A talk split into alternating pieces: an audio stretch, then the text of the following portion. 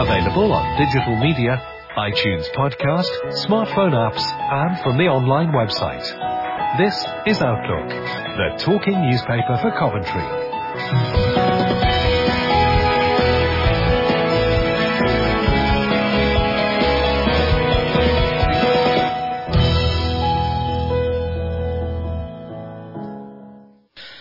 Hello and welcome from me, Nigel Hewin. Uh, this recording of Outlook is being done on the 31st of May 2023. And before we go any further, I apologise if my voice is not quite as good as usual. Uh, I unfortunately broke a tooth and my denture had to go and be repaired and I won't get back until later today. I will try and enunciate clearly though, never mind. So in this week's programme, uh, Margaret is going to be visiting the Canal uh, Wharf warehouses. Uh, you may remember last week uh, we had, a, a, talk by Ali about Keith and his 40 years of volunteering editor of the uh, Earlsdon Echo. She continues and completes that story this week. Now, McCartney and Stone are builders, but McCartney and The Stones are music groups. And we'll find out how they got together a bit, more and uh, patched up some of their differences. Uh, and it then completes her story of five more interesting people you may never have heard of who were significant in history. And do you hear on the radio sometimes horses clumping through the studio and cars being started up? Well, they're not really there, of course. They're done by the sound effect people. Uh, and uh, we're going to find all about the secrets of sound effects uh, from uh, from uh, Margaret. And we're going to finish up with Dave going to a party for someone who is 102 years old and had a party at the Monday Club. But of course, we've got also the uh, report from the centre here, your sport, your post bag. But as usual, we're going to start with the news with Elaine and myself.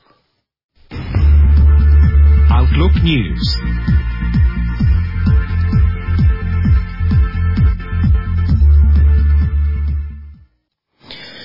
Uh, I'm sure that Sarah will be covering this story about the Sky Blues playoff defeat in the sports report, but it's worth hearing some of these following sentiments. Devastated, but there are big things ahead for the Sky Blues. That's the feeling in Coventry as the city comes to terms with a devastating championship playoff final lost in a nail-biting penalty shootout. Fans and public figures from the city have taken to social media to speak of their heartbreak, but also their pride in the team and what it has brought to Coventry. People shared their pride at the team's achievements immediately after the final penalty, and the Sky Blues will be dusting themselves off and looking ahead to next season. In a tweet shared by Coventry Northwest MP Taiwo Owatemi, the club said they were heartbroken. They added, We overcame so much and took the season to the final kick. Thank you for your support. We will rise again. Zarah Sultana, MP for Coventry South, said she was absolutely gutted at the result, describing qualities as a cruel way to lose. And Craig Tracey, MP for Bedworth and North Warwickshire, said he had so much respect for Coventry City. He added, disappointment shows how far the club has come after a few early games, getting anywhere near this position seems so far out of reach. Great management team and sure big things are ahead. Andy Hughes said Luton deserved the result, but Coventry have played well. Realistically, Luton finished third in the table, ten points more than the, than the City, so it deserved to go up in my opinion, he said. But I'll also say I've been impressed with Coventry City. Good luck next season. Coventry Council's political boundaries are set to change for the first time in 20 years. Areas of the city that elect councillors, known as wards, are being redrawn under a review by the Local Government Boundary Commission. City residents are now being asked to give their feedback on what this new political map could look like. The move is designed to make sure councillors represent a similar number of voters and aims to help the Council work effectively, according to the Commission. It comes after data showed significant differences between the city's 18 wards, resulting in unfair representation. In late 2021, Lower Stoke, Henley and Longford had over 10% more voters than the average for wards across the city. In contrast, Whoberley, St Michael's and Wainbody had over 10% less than average. It sparked a review by the Independent Commission starting in October 2022. The review was triggered due, due to 6 out of 18 wards being imbalanced across the city, therefore generating an unfair representation at local government elections, the council report said. In addition to this, the last electoral review of Coventry City Council was completed in 2003. The Commission is asking residents for their views on what new wards should look like. They are asking people to tell them what facilities and issues are shared between communities, whether new developments have changed the focus of an area, and if geographic features form strong boundaries between places. The Commission also confirmed the number of councillors in Coventry will remain the same at 54. This is in line with what the Council recommended in a submission to the organisation earlier this year. The report stated that each councillor represents 4,300 electors, a higher ratio than most comparable local authorities. Just under a third of councillors that the authority surveyed feel they have enough time to carry out the role. Some only have enough time because they are retired work part-time or have flexible jobs. However, most councillors didn't want the council to grow further, and adding more councillors would have a financial implication, the report added. Two teenagers were left heartbroken after travelling to the UK for a concert and later finding out they had been scammed. Canella Luthi and Jael Marbet had flown from Switzerland after purchasing two tickets to see Harry Styles in Coventry. Excitement quickly turned into angst as the youngsters realised their tickets were invalid and began to scramble to find a way to see the, star, the stars perform. Canella, 17, and Jill, 18, decided to reach out to the Daniel Kennel Foundation founder of the foundation, Mandy, stepped in to help the two girls and shared their plight on Facebook. Soon they were inundated with comments from locals trying to help them secure tickets for the show on Tuesday last week. Couple Dan and Suzanne Doran from Coventry selflessly gave their own tickets away to the two girls for free, which meant they were able to attend the concert at the CBS Arena. Suzanne said, It was an awful situation for them to find themselves in. I don't know how people can treat others that way. We were in a position to help, so we did, and we hope they had a lovely time. Canella said she and her friend were thankful for the kindness shown by Dan and Suzanne and said, We are more than thankful. It really made our day and week. Seeing Harry Styles was very important for us because we've been fans for a very long time and we were devastated. Canella said she had an unbelievable night at the concert. It was an amazing Harry uh, had, who had awesome stage presence, and he really knows how to entertain the public. We had the best time ever, both of us screaming all his lyrics and even crying. Mandy said, I want to express my complete gratitude and love to Dan and Suzanne Doran, who, two truly beautiful and selfless people, for giving the girls the tickets for free and wishing them an amazing time when they were there. You are very special people. Affordable homes for families in Coventry have been approved despite objections from locals, and more homes could be on the way. Two semi-detached houses with three bedrooms and one parking space each will be built on a patch of empty land on Foresters Road in Cheylesmore after the plans received full backing from councillors. The scheme is part of a project by Housing Association Citizen Housing to redevelop at least eight former garage sites in the city with affordable homes but nine residents signed a petition raising concerns about the plans, resulting in the scheme being decided by councillors last week. Several locals objected to the home's unattractive designs and looming presence. the impact on parking and traffic, and raised concerns about a loss of light and privacy. Representing them at the meeting, Cheylesmore Conservative councillor Roger Bailey told councillors, the development will encroach on the lives of local residents. It's a cul-de-sac with only one entrance and one exit. Other concerns included the home's height, the loss of green space, and the effect of construction on others living in the road. But a statement from the planning agent described the homes as much needed and revealed the development is part of a wider project in the city. Citizen Housing has identified a number of garage sites across the city that have the potential to be redeveloped for affordable housing. This site on Foresters Road is one of those sites, they said. The vacant land currently attracts antisocial behaviour, according to a review, and it is claimed development will benefit the community.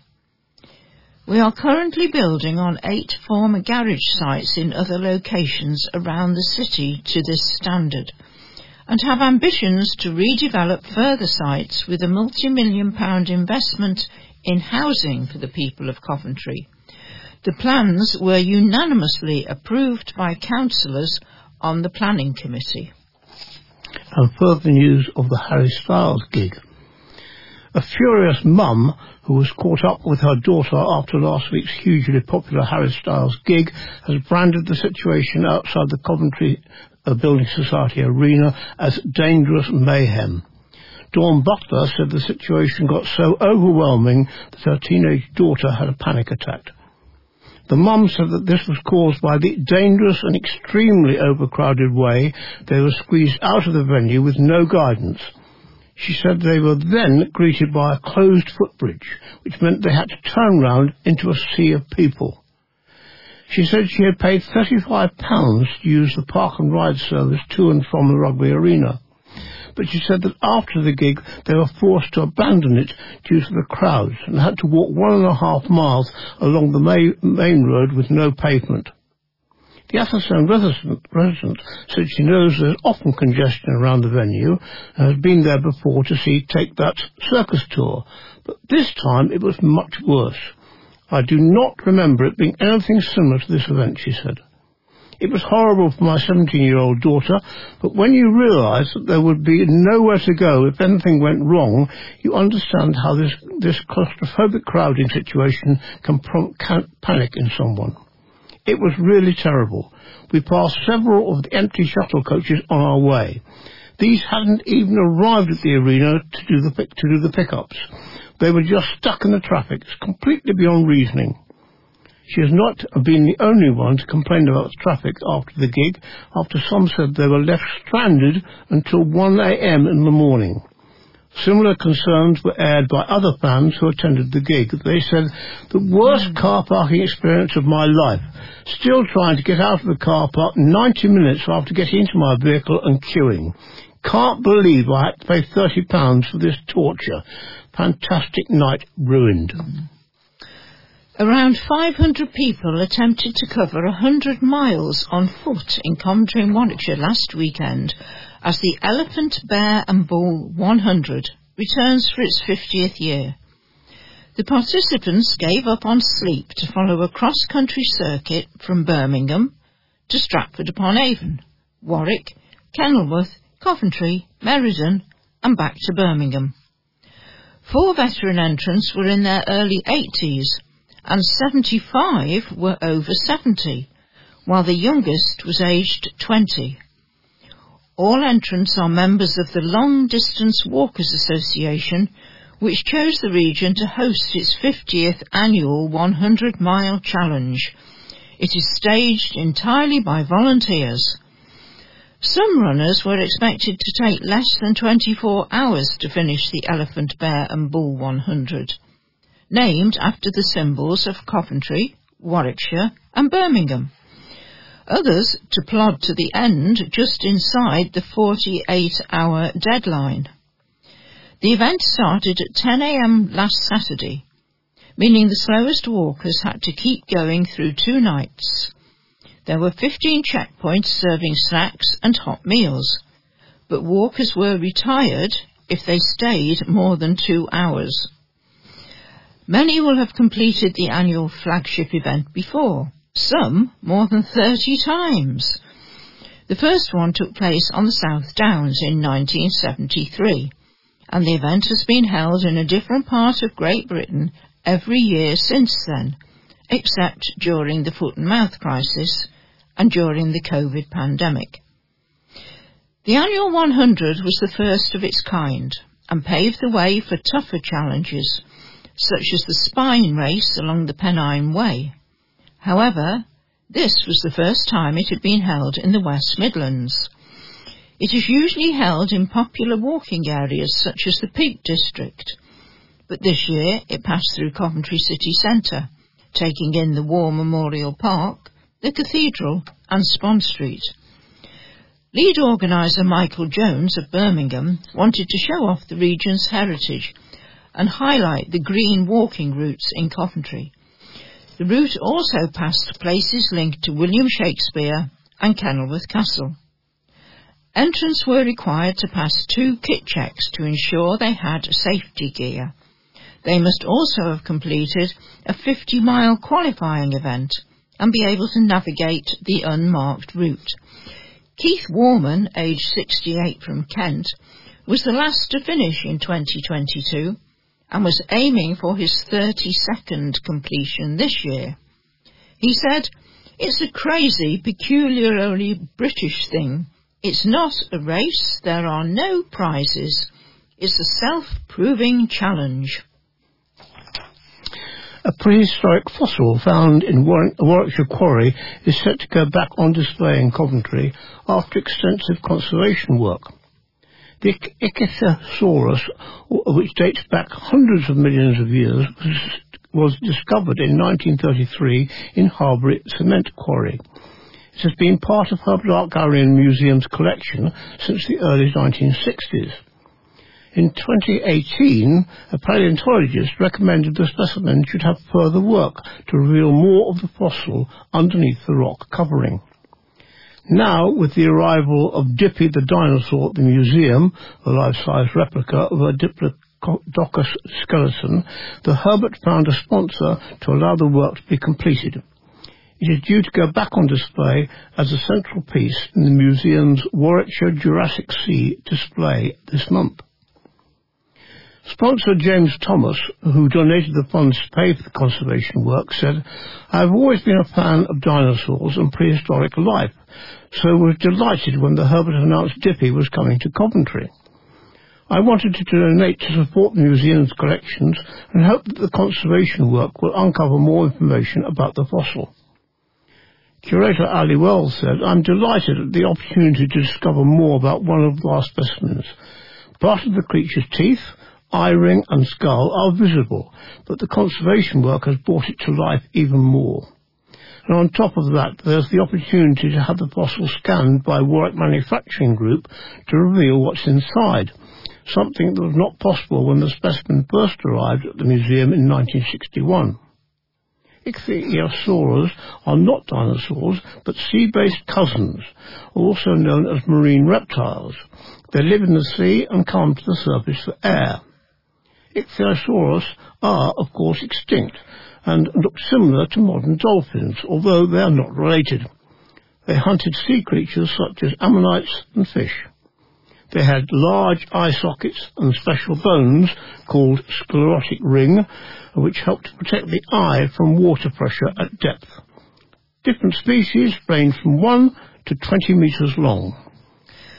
A cash boost will help a Coventry-based charity support even more people. Every four hours in the UK, someone is paralysed by a spinal cord injury, according to UK's leading, leading national spinal charity, Aspire. Aspire is one of seven charities from across the country to share in a fund of almost 1.2 million from Scottish Power Foundation for projects tackling a range of issues from cost of living support to promoting diversity and inclusion, raising awareness of the ongoing climate and biodiversity crises, and addressing skills and attainment gaps in society. Aspire's aim is to help people with practical help from spinal cord injury, with a wide range of services covering housing and technology, work and guidance. Aspire is the only charity based in and working in Coventry that the Scottish Power Foundation is supporting this year.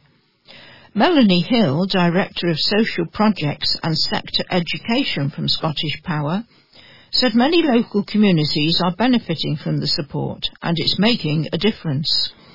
Alex Rankin, Director of Services at Aspire, said that spinal cord injuries can happen to anyone at any time and there is no clear demographic. You could be a 19 year old male or female, rich or poor. It can affect anyone.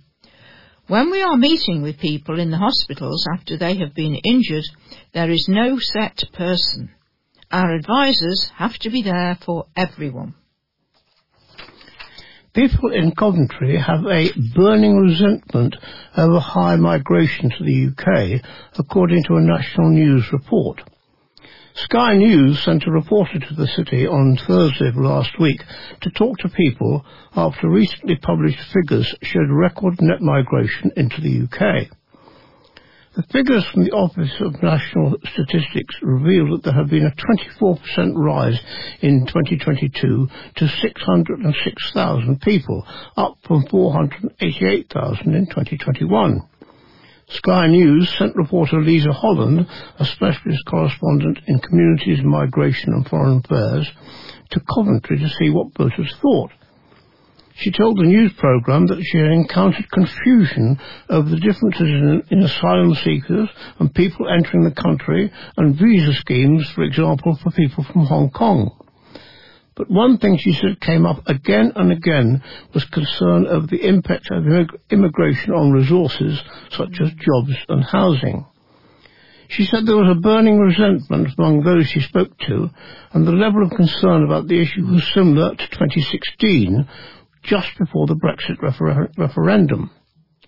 The Guardian reported the high migration figures are piling pressure on Prime Minister Rishi Sunak after Conservative governments have repeatedly promised to bring down net migration since 2010. The backlog of asylum claims is also at a record high. Coventry reflected the vote across much of the rest of the country in backing Brexit in the 2016 referendum. With a turnout of 69%, 85,000 Coventrians voted to leave the EU and 68,000 voted to remain. Miss Holland said, honestly, walking around the streets of Coventry, it was almost like I'd gone back in a TARDIS to 2016 while talking to people. And it was the same sense again, people saying, but what about the hospitals? What about our jobs? What about resources, the schools and housing? You didn't have to dig too far to get that sense from people of how much can, can this country take? How many people can we take? At the end of the day, it's a small island. Some major roads in Coventry will shut over this weekend as the hugely popular free event Motorfest roars back to life after four years off. Cars and bikes will be on display across the city on Saturday and Sunday, the 3rd and 4th of June from exhibitions of classic cars to adrenaline-fueled motorsport.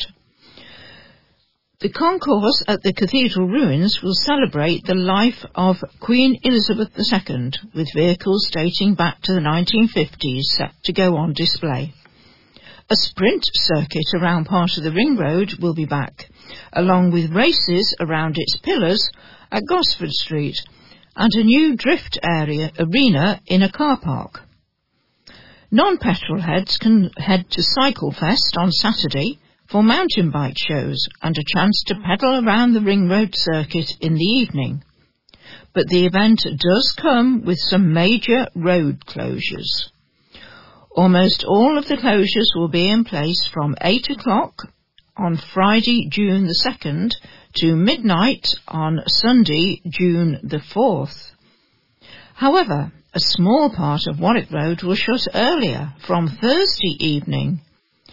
Main roads closing from Friday evening to Sunday include the Ring Road, Warwick Road, Short Street, Hale Street, Manor Road and London Road. There will also be traffic management measures in Earlsdon to reduce the impact on local residents. Over the weekend, all public transport serving New Union Street, Greyfriars Road and Warwick Road will be diverted. The event's website says, We work hard to keep Coventry moving during Motorfest. However, certain road closures are necessary to keep the festival safe for everybody. Coventry train station was picked at the post in a quirky popularity contest, despite a comical stunt by staff. Workers at the station recorded a spoof party political broadcast to rally for votes in the annual World Cup of Stations competition on Twitter. Rail workers in Coventry used their recording to extol the virtues of their station as well as show their support for Coventry City prior to the club's championship playoff final at Wembley last Saturday. The very sky blue appeal contained the classic line, we're forward thinking, we're cultured, and we just got a new Sainsbury's. It opens to the soundtrack of stirring classical music and a female worker's plea, when voting for the World Cup of Stations, vote for the station that brings you the past, the present and the future together. She adds, we're the home of culture, from artwork on our windows to local photography displays on our cor- corridors. We're the home of sky blue thinking, a second contributor says, whether it's our innovative £85 million station building or the mighty sky blues of Coventry City on their way to Wembley. The broadcast closed with an impassioned call to arms. In the World Cup of Stations, vote progress, vote culture, vote Coventry. Come on, you Sky Blues. However, the light-hearted recording wasn't enough to see Coventry pass its near neighbour Leamington in the West Midlands category. Leamington, which like Coventry has recently undergone a major revamp, won through to this third semi-final where it faces Kettering, Scarborough and Haltwhistle. Travellers who had pitched up on a Coventry green space have been evicted, the council has revealed. Caravans had pitched up on Hearsall Common, again, on Monday, May the 22nd. A number of caravans and vehicles had set up camp on the land in Earlsdon. An eviction was carried out on the afternoon of Thursday last week. Coventry City Council confirmed that the site was cleared of any waste the next day and officers will also be resecuring the land. A spokesman for Coventry City Council said a successful eviction was carried out last Thursday in the afternoon. The site had to be cleared of any offending material and will be resecured in due course. Each unauthorised encampment costs the taxpayer on average at least £1,340 to remove according to figures released by Coventry City Council in 2021. Over the previous five years, the local authority has spent almost 230,000 removing unauthorised encampments in the city. Outlook News.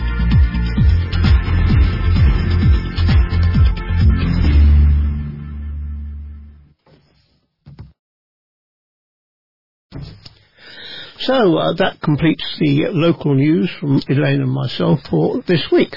Uh, now, as always, you can guess what I'm going to say next in the announcements. It was only a few weeks ago, I think, that we were saying, thank goodness the shortest day has passed, we're getting some lighter evenings. Well, would you believe in three weeks' time we're going to have the longest day? 21st of June. It's a long day, doesn't it? Long day. Well, at the moment, it's at seven minutes to five in the morning, the sun rises, and it does most of the mornings, actually, yeah. And it stays around until 20, that's right, till seven, 17 minutes after nine in the evening. Oh, wow. That's a long day, isn't it? Yes, it's So a lovely long yeah, evening. Seven hours night and whatever it is, 17 hours daylight. Lovely. Yes. So, uh, with that, it's over to Joe. Hugh's not here this week, uh, and Joe has t- t- stepped in the breach. What's happening here? What's happening? Well, first of all, I'd say what a lovely tan you've got. Oh, thank considering you. we haven't we haven't Came, had much came out of boot polished tin. no, I, I've had a couple of weeks in Spain. Oh, nice, yes, that would yes. explain things Yes. we haven't had enough sun here, have we? Really, for No. a proper tan yet. So let's hope that changes soon. Yes. So hello everybody. Very nice to be back with you. Good. Um, Hugh is indeed on a week's leave. I was having on leave, really, right? He's yeah. on holiday this Good. week, just having a bit of a rest Good. and having a nice weekend in Somewhere? North North Norfolk Norfolk. Oh, no. Yep, North okay. Broads in that area for a few days. Good. I think that was nice. Yes. So hope he's having a good time. So it's lovely to be with you all again. And now I've got a few things that we need to mention. I'm not sure how much of this Hugh would have mentioned before, but No harm in repeating. never harms, does it? So I hope it's um, still of interest. So um, some of you may use our Facebook page, or you may or may not be able to access that. But for those that do, you might have seen already both on the Resource Centre Facebook page, our community Facebook page, and the Lord Mayor's Facebook page. We helped Hilda celebrate her 102nd 102nd birthday, birthday. which we mentioned in, yes? Yes. Well, we, uh, Dave Monks has been talking about, That's yes? right. So we've got lovely pictures there, and the Lord Mayor's page also has lovely pictures there. So Hilda's had a very, uh, I hope, a very lovely week, and we're um, delighted that that all Is she a regular visitor here? Yes, Hilda comes to our Monday club Every week, and every week, and Just she's also a stalwart member of our creative writing group, Good for her. and has been writing lovely things over the last months. 102 years old. And her work was featured in last year's November Nights. Oh, oh, yes, yes, yeah. One of the few people whose work was read out. So, um, yes, so our congratulations. We hope you had a lovely week, Hilda, and we certainly enjoyed the Mayor visiting and celebrating with you. Um, so those of you that do use Facebook, keep your eyes on the Lord Mayor's page as well, because I'm hoping we'll get ourselves onto that uh, page and have our reputation spoken of and uh, publicised a bit more widely yes, now yep. that we are one of the Lord Mayor's chosen charities. Right. So that should bring us some attention and uh, hopefully Some money. some income, I would like to think, as well. Yes. Um, now, on to other things. Um, I've had some information on a couple of things that might or might not be of interest. If you are interested, please talk to one of us here at the centre. The first is I had an email from a young woman, I think, who is called Beth, and she must be a girl guide, I think, working on the Queen's Guide Award. She has chosen to do some research around access to sport and physical activity for people with a visual impairment, Interesting. which I think is very interesting. Very interesting. She needs Um, to talk. She needs to talk to uh, to our own young lady Sarah, doesn't she? She probably does. Well, Sarah, Yes. Sarah does sports report, and of course is visually impaired too. Yes, and our bowls group and Yes, various quite. the yoga group Yep, here as yep. well. Um, what they're asking for is for people to send back a questionnaire that she sent to us. So if people would like to give their opinion and they want to do it in this particular research project, then um, it might be that we can uh, help you with the application form here, or we can send it on to you, send you the link if you are using a computer. So do ask one of us um, if you're interested in a bit more giving your opinion on that subject. Um, don't know what the outcome of it is going to be. She doesn't say, but um, no doubt they will come back to us about what their conclusions are. And then the second thing I've heard through uh, the regional um, organisation uh, that we link into. This is the National Federation of the Blind of the UK. They're doing an emergency petition about proposed changes to local radio, which you may be aware Ah, of. Um, yes, yes. So they're concerned about how changes to BBC local radio might reduce. I don't know how it's affecting here. Do we do? Have we heard how it's going to affect I Coventry? haven't actually. No. No. I mean, they're, they're saying we've got this. I've printed off for myself this long, detailed explanation of why they're concerned. They are saying that they're asking them not to make changes to BBC radio shows. Um, I think their concern is that BBC is going to combine and condense regional programs rather than So local ones. Far, far less local news. Sounds like that's the risk. Yeah, yeah. Uh, I'm not an expert on what's going on here, but it does sound like they are worried about that, Yeah. and they are worried that um, they will only broadcast live on far fewer programs. Um, so it does sound like it could reduce the amount of local news access that people get and uh, maybe even the variety that people get as well. So uh, I think what they're asking is for charities like us who support blind and visually impaired people to sign up to their petition. Because I mean, the, the, the blind and visually impaired rely much more on radio than So- most other people. Yeah, probably. it's Yep. a real lifeline, isn't it? Mm. I mean, lots of my friends use radio, whether they're visually impaired or not. So Yes, I quite. Mm, I do. Quality, Yeah. quality of local radio is really Yes. important It in is. UK, Yeah, isn't it? absolutely. So I will get Hugh to sign us up to that Good. as an organisation. And we lose enough local things. Gets taken Yeah. over by national bodies Yeah. and Yep. you lose the the local stuff, You do, which you is lose the detail, don't you? Yeah. Yeah, it does matter. And obviously you fill a gap here, I know, but um, Well- it's still important that uh, the BBC are the ones producing it. Yep. Um, the other thing is uh, an open day held by Adult Social Care. Part of the Carers Week this year, um, they are doing an open day on June the 6th, Tuesday, June the 6th, between 10 and 2 in Spon End at the Bethel Church in Spon End. I think it's the Free Church building down there, number 3 to 9 Spon End. It's an open day for anyone who wants to attend. Uh, you can find out more about what adult social care services are, what your availability might be, either for you or for someone you care for. So if you've got any concerns or want to just find out a bit more about what wider services are provided by social care, that's an opportunity. Um, so there might be people out there who are supporting loved ones as well. Yep. Tuesday, June the 6th, yeah? June the 6th, you don't need to book, you can just turn up between 10 and 2. Good. So that's those. Yep. And then a bit more close to home.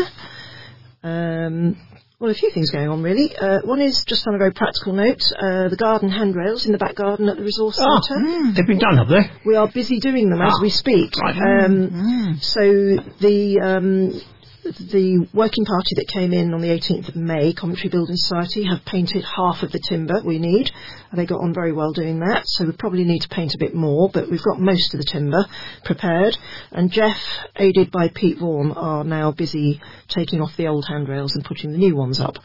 And we've chosen to go with a rather, what they call dazzling yellow, cuprinol It's colour. like the, one of the best colours to see, isn't it? For, Yeah. For, for visually impaired Yeah, people. Yeah. They, they were red previously, which I That's know right. red and yellow are both helpful. Yeah. Rosie said she could see the yellow, so we thought it was good enough for Why Rosie. not? Then we'll Oh, hope. Why not have a change? We're hoping it'll be good enough for Have a everybody change, else. too. Have a change. Yes. It looks very nice, I Good. think. Um, they're still halfway through the job, so by the summer should be nice and tidy out there, and Summer? yes, we have one. June the first tomorrow. I, I like Summer. optimism. I like oh, optimism. yes, exactly. You have to stay positive.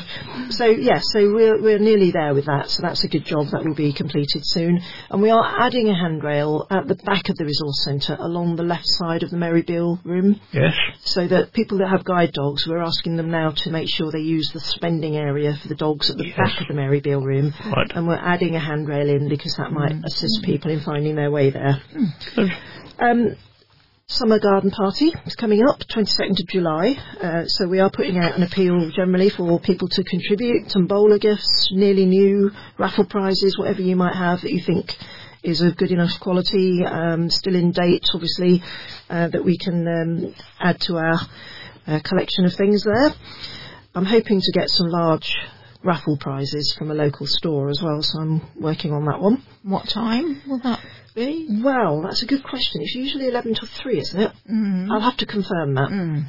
Uh, it'll be whatever time we usually do, but I can't remember right now. It's what, it's it's almost two months off, isn't it? Well, some, Yeah. some weeks or so. Some weeks Plenty of time to But we're trying, we're trying yeah. to get prepared, so Yeah. we'll let you know the finer details. For many years it has been in glorious sunshine. I know it has, hasn't it? Last year it was. Mm. Yes. You were out there in the tents, it was so hot, you Mm, had to sit in the shade. yes, you never know then. Cross fingers. and I think the other thing, just finally, which you might have mentioned, that we've got some new team members coming in to join the team here. Oh, this is all part of the, the, the your, Yes. your expansion Um, program, yeah. So we can now certainly mention the names. Uh, Claire Norman is already here helping to replace Guy. Guy's Yes. post. Guy is now left, as everybody knows, Yep. much to our regret. Um, but Claire is stepping in there to organise the minibus transport and the volunteers to drive the minibuses. So bear with us whilst we get them trained in and uh, she gets used to all the little details that matter. Um, Carl who most people know from driving the minibuses. He's going to be helping us a bit more. So he will be here doing a few hours a week and making sure the buses go to the garages when they need to and are properly maintained. Mm. Whilst we still continue to think about how we recruit somebody to the job. And then the other two new members of staff, Chris Norman will be joining us, and so will Kudi Santana. They'll be joining us in the first week of June, 5th of June onwards, for three days each a week. Chris's Chris's job will involve um, working much more with you on our programmer services. Um, will be doing a lot of outreach work, going out into Coventry, trying to reach people we don't reach now. And they both and uh, the team as a whole will be trying to do a lot more one-on-one advice work, supporting hmm. individuals with housing, financial, whatever yep. more detailed needs they yeah. might have. Yeah, like, yeah. So we welcome them when they Absolutely. join us, and uh, they will hopefully come around and chat to everybody and find out what really they goes on. Come in here if they're here on Absolutely, Wednesday. they could, yes. And explain a bit more what they're doing. Yeah, yes. good, good. Yes. Excellent. Yeah. That's it, is it? Thank you very much. Thank everybody. you. And Hugh's back next week, Hugh's I, back guess. next week, and no doubt you will hear him on the radio next time. Right. Okay. Thank you very much. Thank you, Joe. Thank you. And now, as usual, it's Sarah with this week's sports report. Outlook Sport.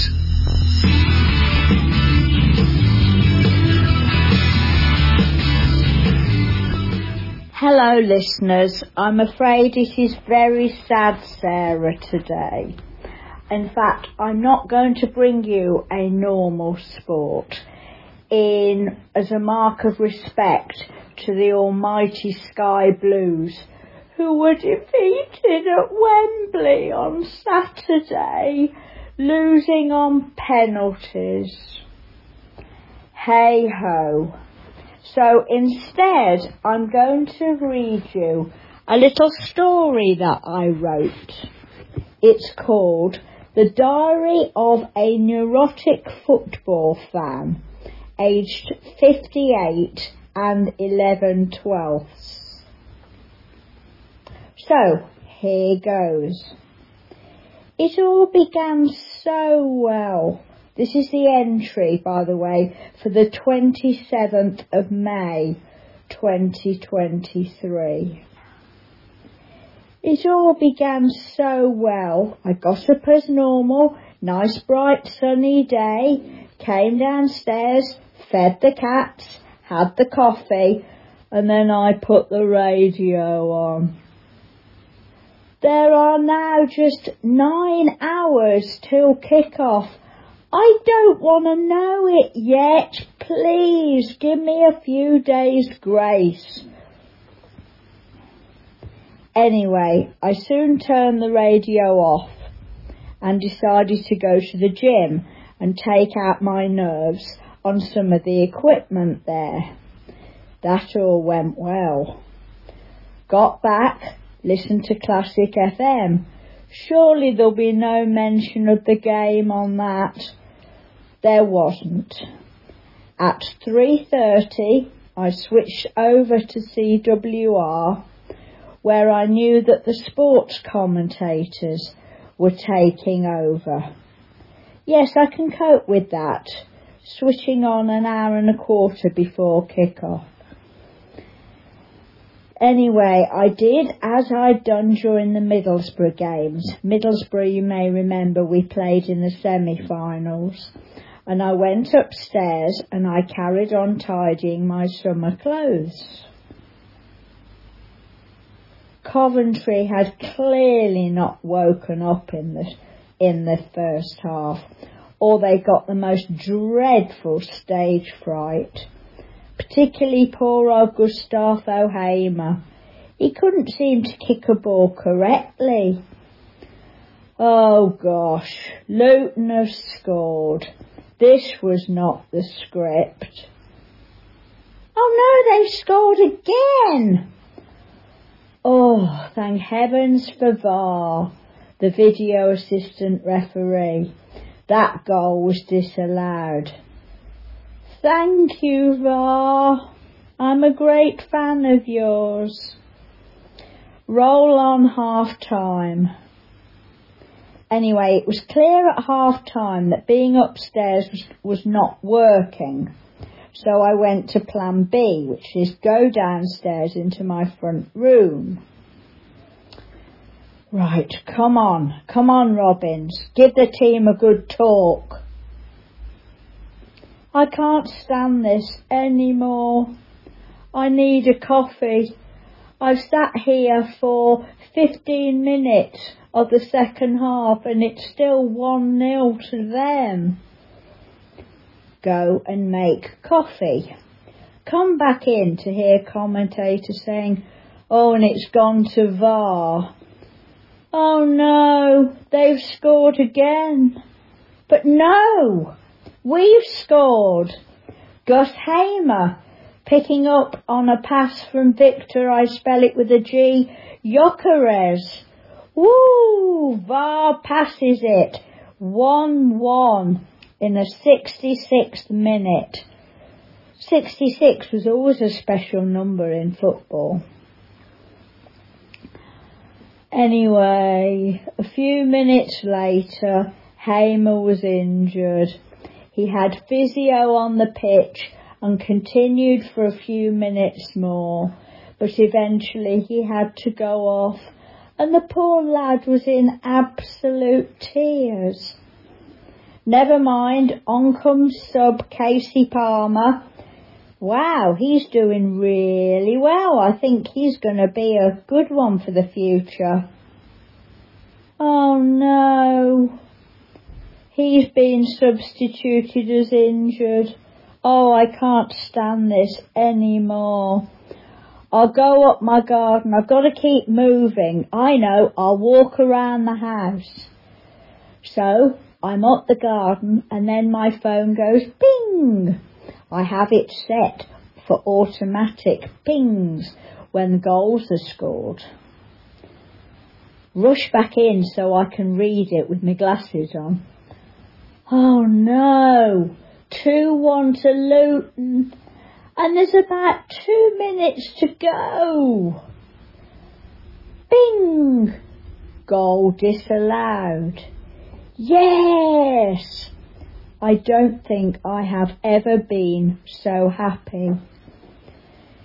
Now there were eight minutes of injury time in the first half due to an injury to one of their players who was taken to hospital. And there are eight minutes of injury time in the second half. Oh. Right, we're going to extra time. So I am going to keep walking. I can't stand this. And when I go out the room to make the coffee, we score. Well, 34 minutes of pacing up and down my house later, it was still 1 1. And it goes to penalties. I can't stand this. I turn the radio off and go up my garden. And I keep hearing the regular bings as goals are scored. Now, just across the railway line from me, I have a railway line at the bottom of my garden. I could hear a little girl screaming, Go! Come on, City! Go! And then she shouted, We've won! So I rushed back into the house, only to find she changed allegiance very quickly because it was Luton who'd won. Unfortunately, our sixth goal, our sixth shooter, Fankaty Dabo, had put it over the net, and it was all over. Luton have gone up. Oh well, Fankaty. Great things can come, you know, of people who miss penalties in famous tournaments. Just think what happened to the guy who missed the penalty in the 96 European Championship semi against Germany. Gareth somebody. Oh yes, Gareth Southgate.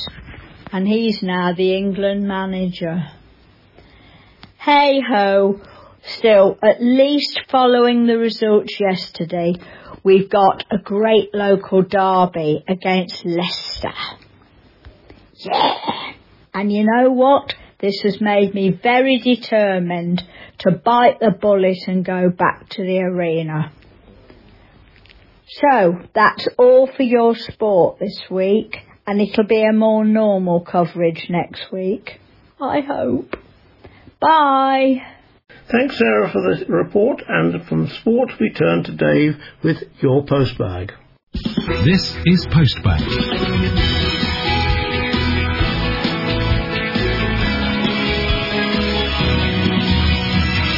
Join in the discussion.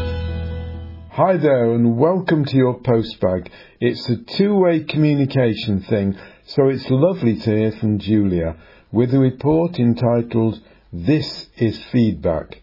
No, I don't mean that horrible whistling noise that comes when the microphone is too loud. I mean saying thank you to people on CBS. The first person I'd like to thank is that nice Graham Whale who supported my idea of people introducing themselves in group settings so we all know who is there. He also spoke about RNIB Connect, which I get on my Alexa. It has good news about gadgets that you can get. I like Peter White on Radio 4, but I think he's been given the sack. Then there's good old Sarah Lewis. She said that the bus won't tell you which bus stop is coming up because the driver turns it off. That's not fair. How can I tell where to get off? Whenever I get on the bus, I make everybody introduce themselves. Then they can all tell me what the next stop is. So, that is why I like CBS and David Monks. I especially like the stories on CBS. My friend John says the best ones are the ones I write to Postbag. Thank you, CBS. I love you. Julia. Thank you, Julia, so much. I like your stories the best too, but don't tell anybody. I don't know what's happened to Peter White. Do you? I interviewed him once at an annual get together of the Talking Newspaper Federation in Leamington. This is where he talks about getting into radio. Did he go straight into broadcasting?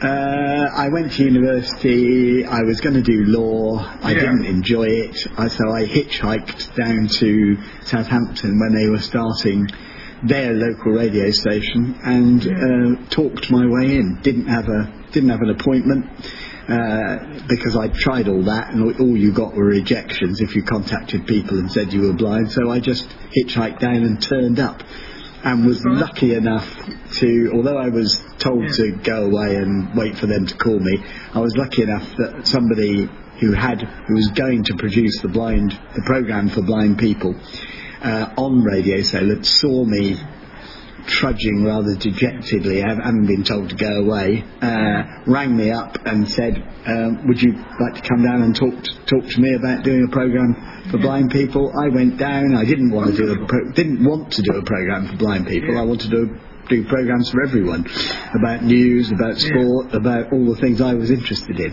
But it got my foot in the door, Wonderful. and that was it, really. Peter gave a talk at the meeting where he started off by saying, We're an awkward lot, blind people. You ask us what we want and we don't tell you, and then we complain because you don't give us what we want. You're not like that, are you? Feel free to tell us what you want and I'll pass it on. Edwina tells you what you might need to know, like a tip to open those ring pulls on tins. Hi everybody, it's Edwina. It's a tip today, which I hope will help some of you. I have had difficulty with opening tins at the moment because I have the carpal tunnel syndrome, which means that I don't use my right hand at the moment and I'm right-handed. But I've found a new method of opening the tin. I so wanted to have red lentil soup, which has got the pulled top. But I couldn't pull the top open, obviously. So what I did was to get a wooden spoon and I pushed the handle through the loop and used the spoon to lever it open. And then I was able to heat my soup up and enjoy it. So maybe if any of you, I hope you haven't got a difficulty, but if any of you have got a difficulty, that is a method of opening those tins with your pull loop. Thank you, Edwina. You can get a device to help you open ring pulls on tins, particularly if you have difficulty in using your hands, and even if you don't. It's shaped a bit like Captain's Hook's hook, if you know what I mean, and then you leave or you put the end of it in the ring pull, and then you lever off the whole tin lid. Now, it was lovely to hear from Amy when she phoned up recently. She wanted to tell you about a recent song she sang with the choir, the Harmoniers, which she talks to you about. We recorded a version of Michael Jackson's Earth last night. Uh, on the recording, you hear everybody singing solo bits and you so you hear me and my PA both singing solo bits. And Amy's line in this excerpt from Earth Song is We're Ravaging the Seas. What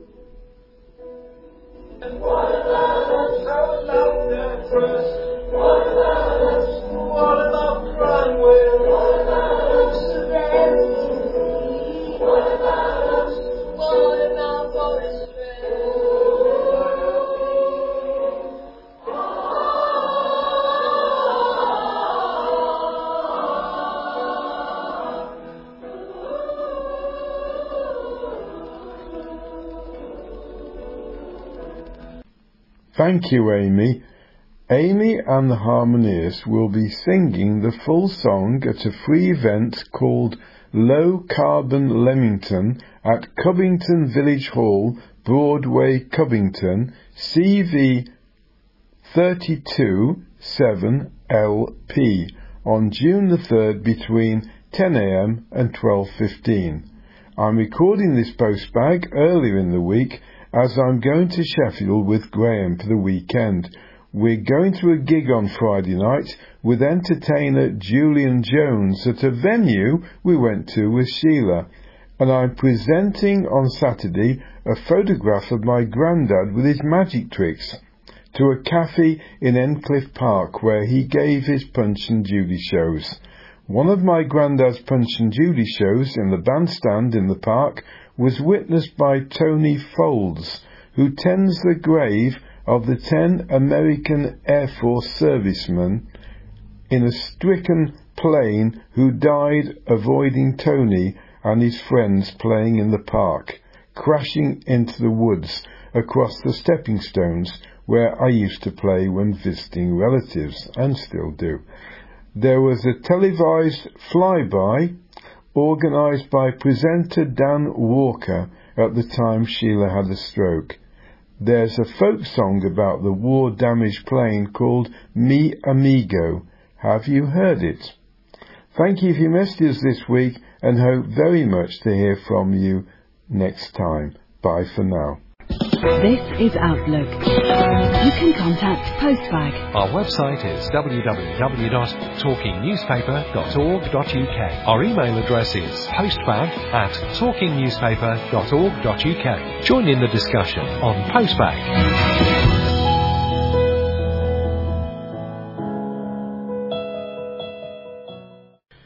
Dave there uh, with your postbag for this week.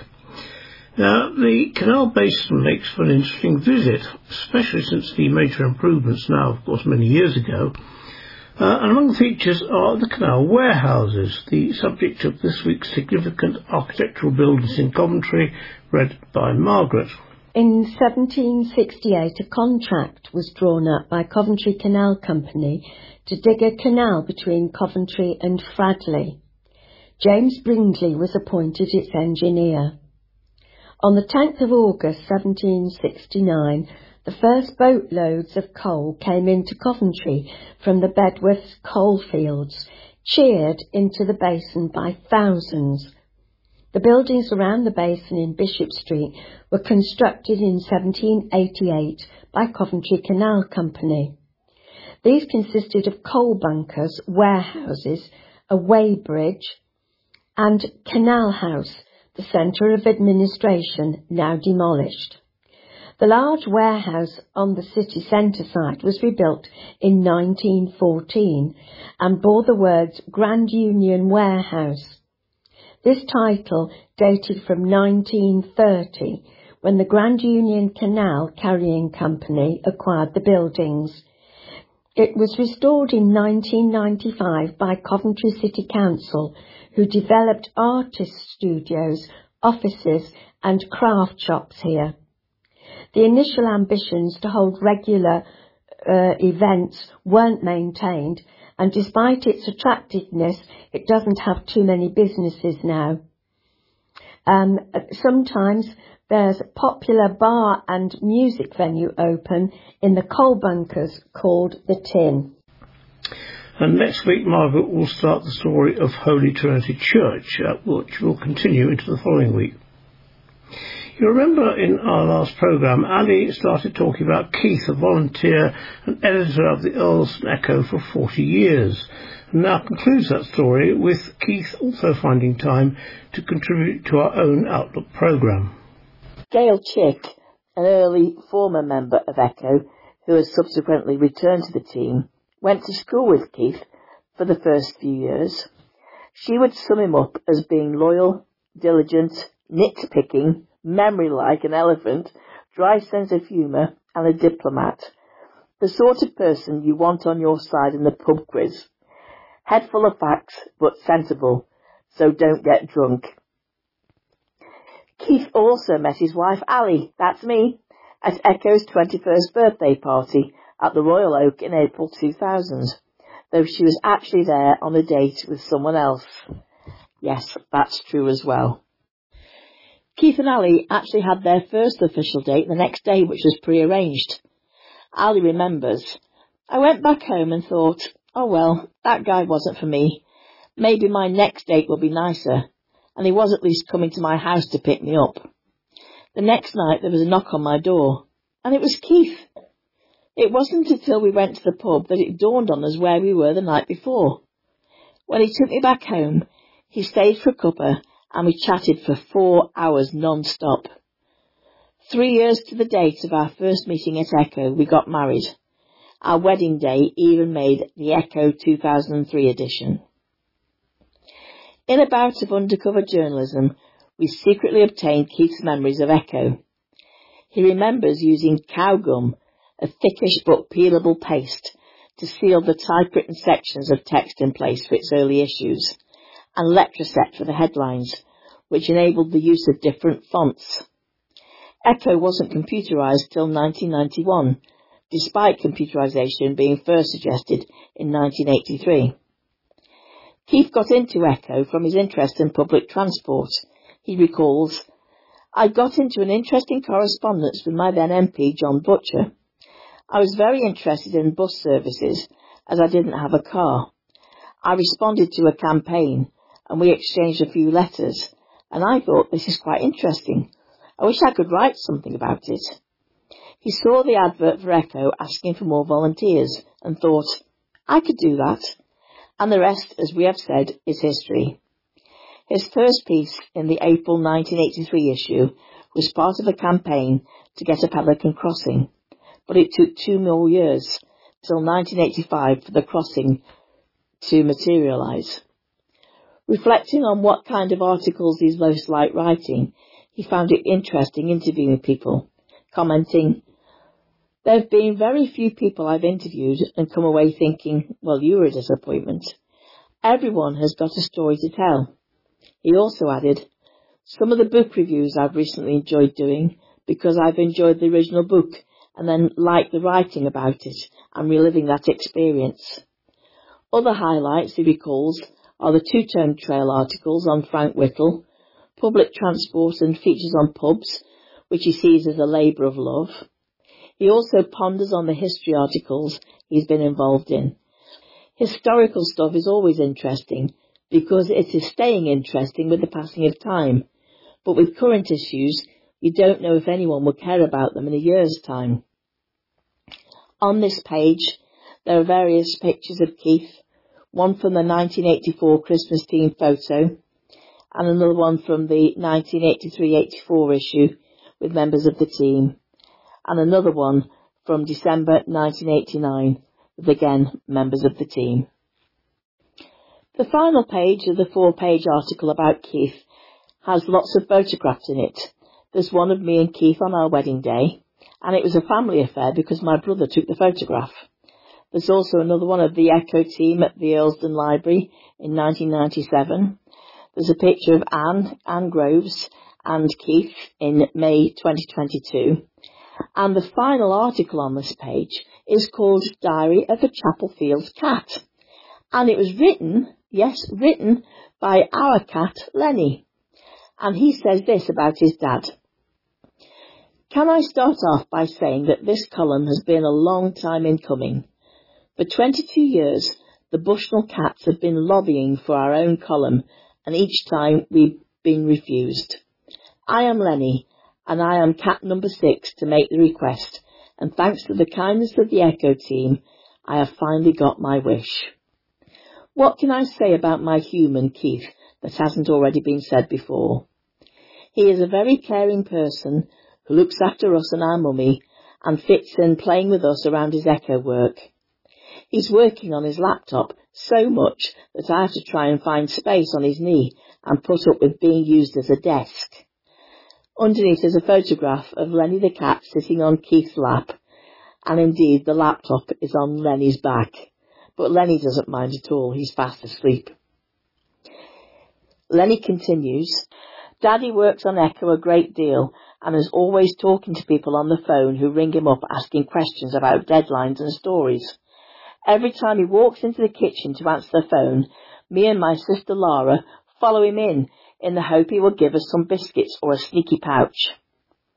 I am an indoor cat, and my daddy got me from a cat charity, Coventry Cats Protection, as an eight-year-old in need of a home, and he even got a nice man called Builder Dave to make me my own home at the back of the house so I can get some fresh air. It's called a catio.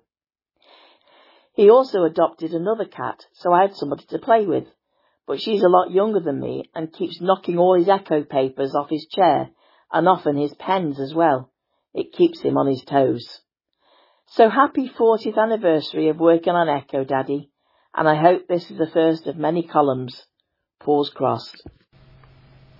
If I said McCarthy and Stone, you might quite rightly think about the company that builds retirement homes. But I'm talking about McCartney and the Stones, the Rolling Stones, the enduring entertainers, uh, and old rivalries being set aside as they collaborate to heal a long-time rift. This was written by Ed Power and is read by Sue. It's the Macca and Mick loving we didn't know we needed. Music fans have been taking a deep breath following news that Paul McCartney has played bass on a track for a new Rolling Stones album. After a rivalry spanning the entire history of rock and roll, the Beatles and the Stones are, after a fashion, getting together in the studio. What next?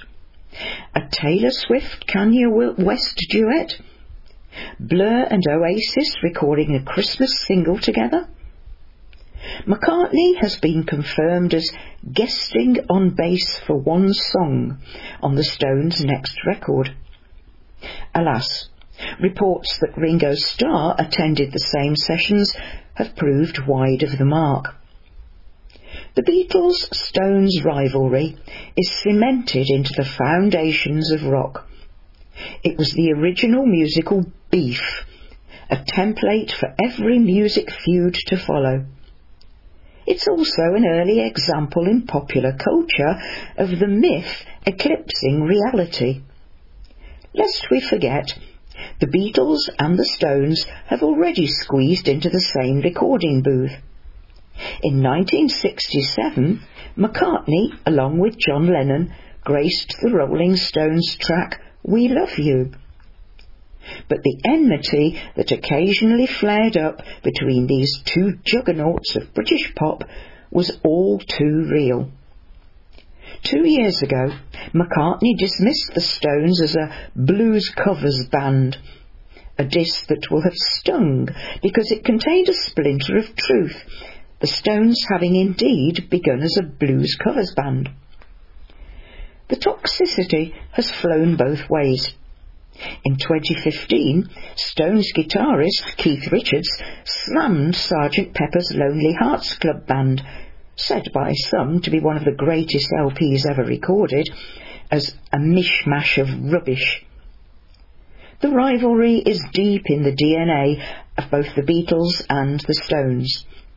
The Beatles always felt the Stones had based their career on that of the Liverpudlians, with their disposable earlier work followed by more ambitious conceptual albums. The Stones' 1967 opus Their Satanic Majesties Request was, for instance, called out by Lennon as a rip-off of Sgt. Pepper. I would like to just list what we did and what the Stones did two months after on every album. Every thing we did, Mick does exactly the same. He imitates us. Satanic Majesties is pepper, he told Rolling Stone magazine. Lennon went as far as to taunt the Stones in his lyrics. I roll a stony, well, you can imitate everyone you know, he sang on Let It Be's Dig a Pony. And with that, the Diss track was born. At one level, we should, of course, disapprove of all this name calling and musical stink eye. Rock and roll is a huge canvas. There is room for two pioneering bands. On the other hand, the rivalry has brought extra spice to the stories of both groups. It also paved the way for all the rivalries to follow. Blur versus Oasis was, in particular, dreamed up by Blur as a postmodern twist on the Stones versus the Beatles. Britpop's defining moment was a glorified Beatles Stones cover. Plus, without the feud, we wouldn't be able to enjoy Jagger and McCartney, now very much at the business end of old age, burying the hatchet so publicly. It's a lesson to us all. If McCartney can play bass on a Rolling Stones track, then surely any of us can make the first steps in healing a rift in our own lives. Plus, the fact that the Stones and the Beatles are still making headlines in their 70s and 80s is a reminder that old age isn't what it used to be. What a hugely comforting thought it is that into our 70s and beyond, all of us can hope to keep on rocking, rolling, and yes, burying hatchets. Elaine last week introduced you to some characters in history with whom you may not have been very familiar. Now she concludes with a further five character- characters you may not even have heard of. Nathaniel Troughton, character number six. In life, Nathaniel Troughton was much admired for his work as a doctor in helping to found Coventry's first hospital. But his legacy now lives on much more as a skilled chronicler of the mid-Victorian city he knew. Born in Hampshire into a family with strong Coventry connections, Troughton and his wife Augusta moved to the city in 1826, settling at 11 Priory Row, close to Holy Trinity Church. He set up practice as a doctor and, mindful of Coventry's appalling state of public health, was among those driving a campaign to set the city's first proper hospital in a house in Little Park Street in 1840. He became a trustee, secretary, fundraiser, and one of three house surgeons at the new Coventry and Warwickshire Hospital, later rebuilt on a much larger site in Stoney Stanton Road.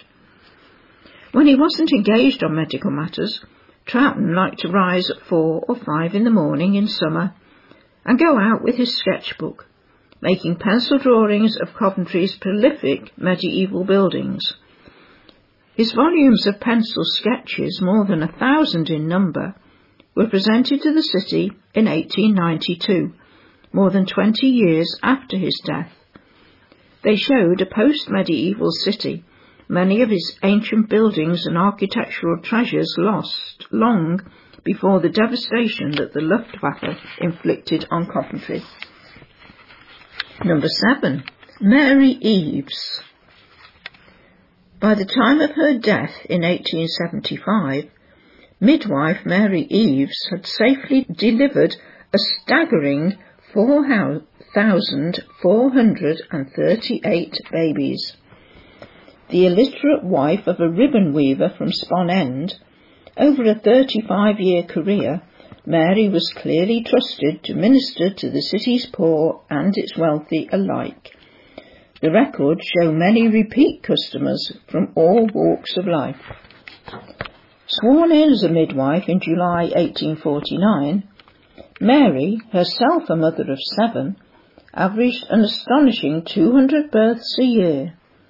In one year, 1857, she delivered 286 babies, and on one day, January the 13th, 1865, she attended to five different women, all in different locations. Where Mary acquired her midwifery skills isn't known, although there's a clue in the 1841 census which reveals that her neighbour, an older woman named Elizabeth Roberts, was a midwife. A hundred years before the NHS, with healthcare still primitive, it was often the case that skills were passed on in this way. Whatever the source of Mary's expertise, there must have been many who had good reason to mourn her passing when she died from bronchitis in December 1875 at her home in Spon Street. Character number eight, William George Fretton. Antiquarian and schoolteacher William Fretton was instrumental in raising the profile of Coventry's medieval history at a time when the study of the past and archaeology was in its infancy. Born in Coventry in 1829, he succeeded his father as headmaster of Catherine Bailey's School in 1856, introducing his pupils to a number of innovations, notably a library, a band, drawing classes, and excursions. In the mid 1870s, during major renovations to St John the Baptist Church in Spon Street, he was instrumental in highlighting the building's historic fabric so that it could be preserved.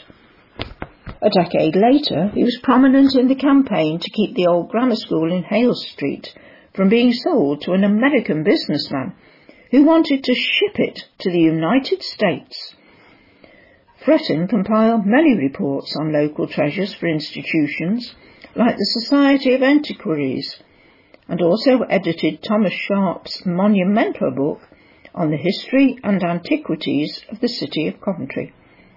When he died in 1900, civic figures and former pupils in large numbers turned out to pay their respects to a man whose love of his native city's past knew few bounds. Character number nine, Sidney Bunney. As a chronicler of Coventry of his day, Sidney Bunney had few equals. More than 500 paintings and drawings, now held by the Herbert Art Gallery and Museum, cover the city's landmark historical buildings, architectural details, street scenes, and open spaces. And they are still regarded by architects and historians as an accurate record of Coventry, as it was in the first three decades of the 20th century.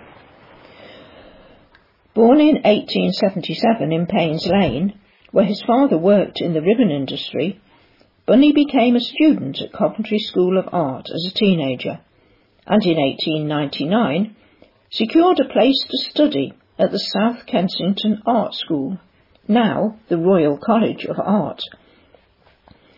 Up until 1913 his output was small, but while working in the armaments industry during the First World War, Bunney spent almost every minute of his spare time sketching and painting his home city. For the rest of his life he carried a pad of watercolour paper with him so that he could sketch whatever caught his eye and colour it later when he got home. Many of his paintings served as a social record of the streets he knew, and Bunney himself had a strong social conscience, setting out his views in a hardback exercise book on subjects as varied as poor housing in the city and the politics of the general strike. He was still sketching and painting Coventry right up to his death in 1928. And the final character is Charles Walter Hathaway. Siegfried Bettmann may have founded the Triumph Company, but it was his legendary works manager Charles Hathaway who made it work. Born in London, the son of a piano manufacturer, Hathaway moved to Coventry in 1890 and after a short spell in the watchmaking industry joined Triumph. He made an instant impact and was credited with simplifying the construction and improving the mechanical efficiency of the firm's products. Alongside his gifts as an engineer and factory organiser, Hathaway possessed a genius for man management and over the next 25 years became one of Coventry's most admired managers. When he died in July 1915 at the early age of 51, thousands lined the streets to pay their respects to his funeral procession as it passed on its way to the London Road Cemetery. Tragically, his son Sidney, an observer in the Royal Flying Corps, was killed in France just six months later, and they are buried in the same grave. I'm sure when you listen to, say, maybe a play on the radio and hear various sounds, you don't really think there's a horse trotting through the studio or a car engine being started. They're all created by sound effects people, as Margaret explains in this article taken from the Radio Times written by Sarah Angliss. Next time you enjoy a TV or radio drama, savour the sounds of the soldiers' heavy footsteps, the rustle of stiff crinoline dresses, or the rhythm of an angry knock at the door. Many of these sounds were added after the shoot by sound designers, artists who obsess about every sonic detail that evokes the location, actions, and mood of a scene, from an engine throb to the sizzle of eggs frying in a pan. Sound design is a peculiarly anonymous art. Done well, it heightens any drama or documentary. Yet the best designers pride themselves on making any scene feel so convincing you'd barely know they've been at work at all. Foley is the art of creating sound effects by performing them live. And when I met Foley artist Ruth Sullivan, she showed me how to use crumpled cellophane wrapping to conjure the sounds of an open fire by delicately moving and squeezing it between her fingers. A flap of heavy canvas added a sudden gust of flames. Sound designers, like Ruth, have a scavenger instinct. Even a journey to the supermarket is a potential scouting exercise for sounds. When Star Wars sound designer Ben Burtt needed the roar of a spaceship taking off, an expensive trip to White Sands missile testing ground in New Mexico yielded nothing promising. But that evening he endured a night in a motel with a dodgy aircon. After some deft processing in his studio, this annoying noise became the engine roar he'd been seeking all along. My own triumph was discovering a beaten up office cabinet in the corner of a music practice room. To my delight, the door opened with a hellish juddering squeak, a sound I replayed at quarter speed and reused in endless ways in a play set in a steel ship rolling at sea. The power of sound effects and the recipes for making them wasn't lost on the makers of the first BBC radio dramas. As part of our research for the programme, sound designer and historian Dan Wilson introduced me to a top secret BBC document from the 1930s, the earliest days of broadcasting. It contained recipes for creating the sound of everything from steam trains to coal cutting machines. These secrets were so carefully guarded, only individuals sanctioned by the station director himself were allowed to read it. Those early BBC radio drama makers already recognised the potency of sound effects to do far more than fill in the blanks of a scene. Sound evolves mood as much as realism.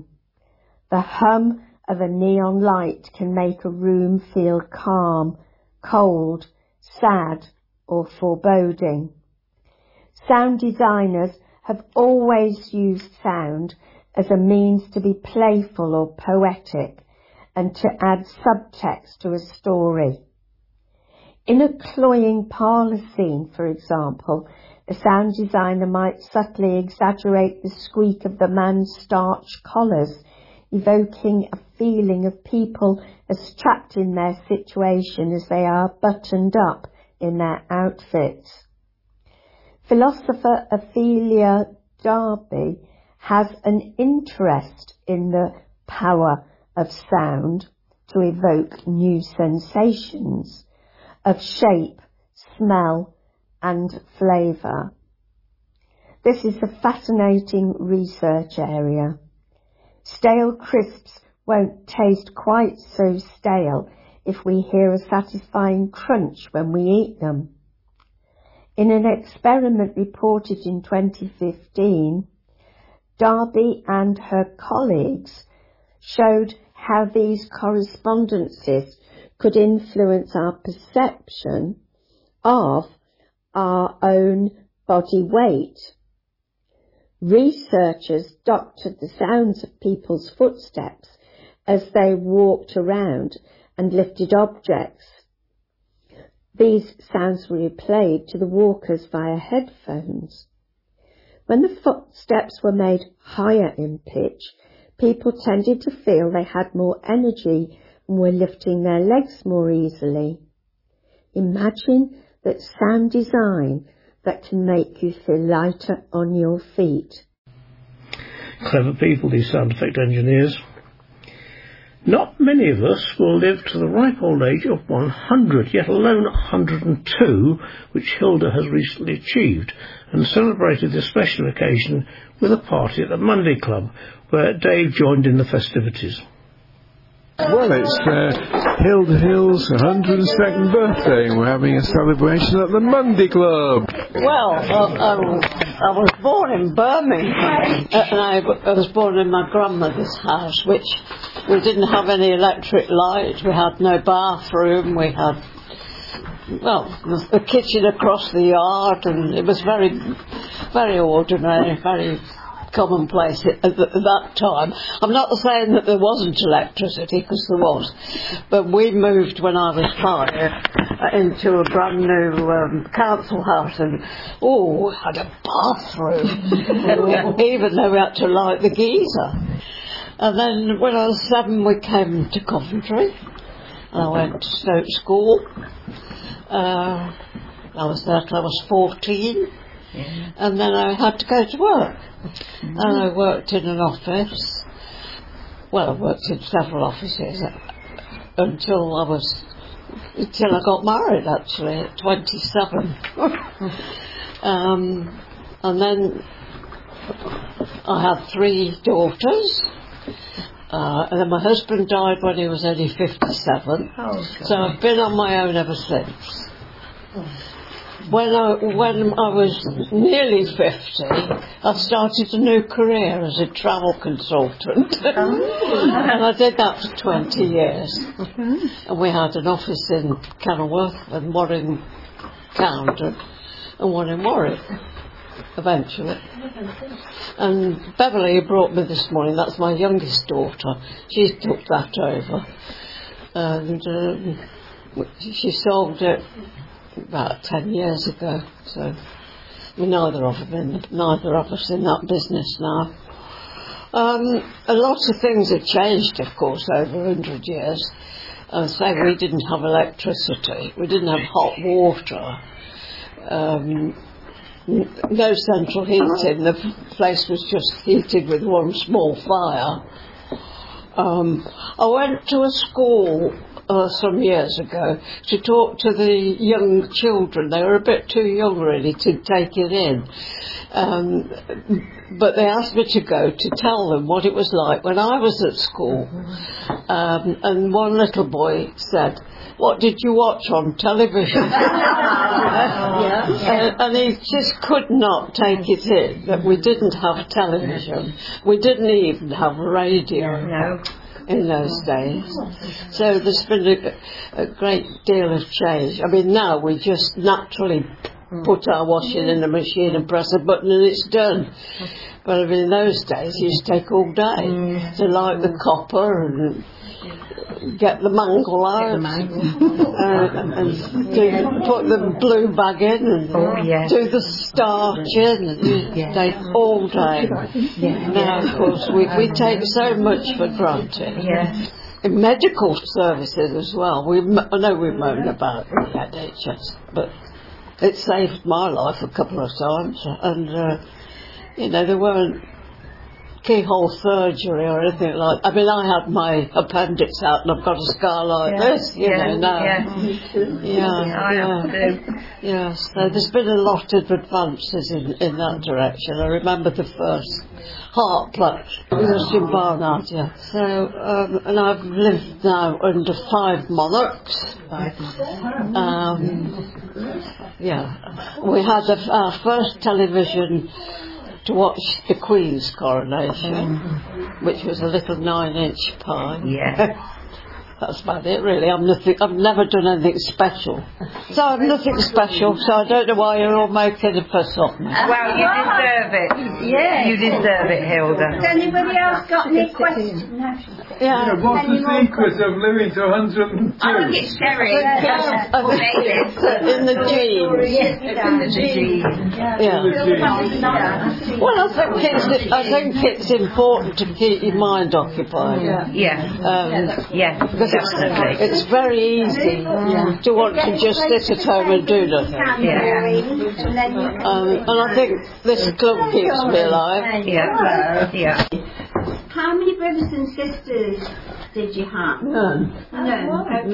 So My mother was very ill after I was born, and she couldn't have any more children. So the, my first six months, my grandma brought me up. Yeah. What did you do in the war? What did I do in the war? Um, well, I worked at a coach builders actually, but they, it was taken over to produce uh, aeroplane parts. So I worked there during the war. I was during the Blitz. Um, I, tried to get to work after the Blitz and get there for birthing timbers and goodness knows what, you know. Uh, and we had a piece of the council house through the window and things like that. Uh, we had all the rationing, of course. and, You stayed in uh, Coventry.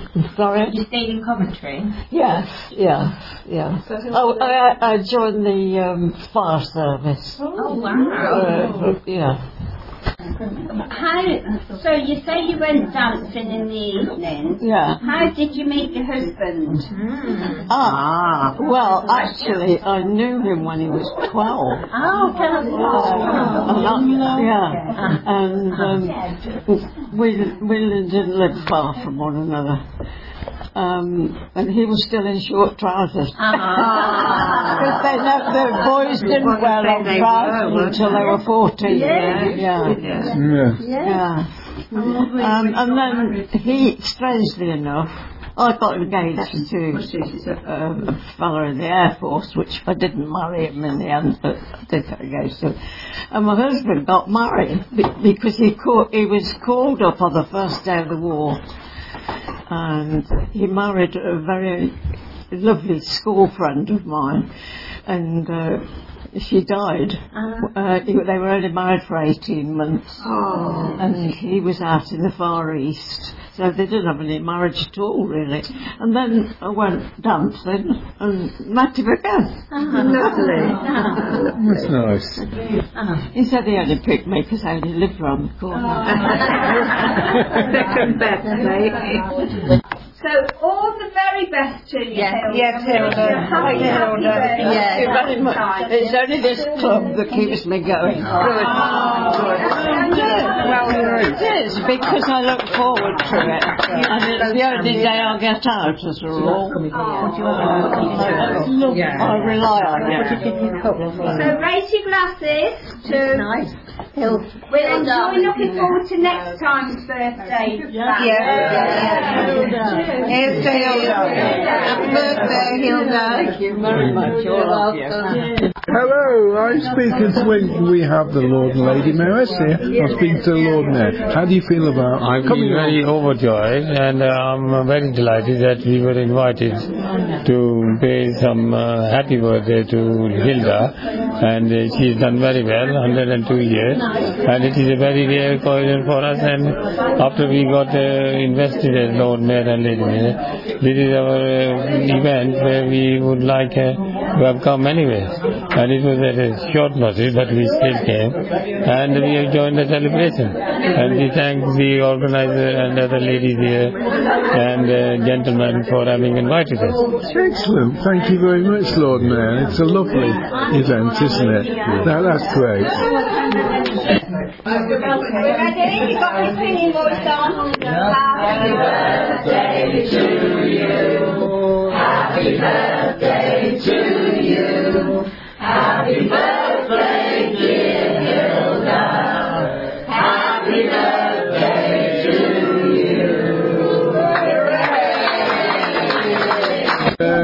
Your party then, Hilda? Oh yes, I have indeed. I wasn't expecting it. I certainly wasn't expecting to see the Lord and Lady Mayor.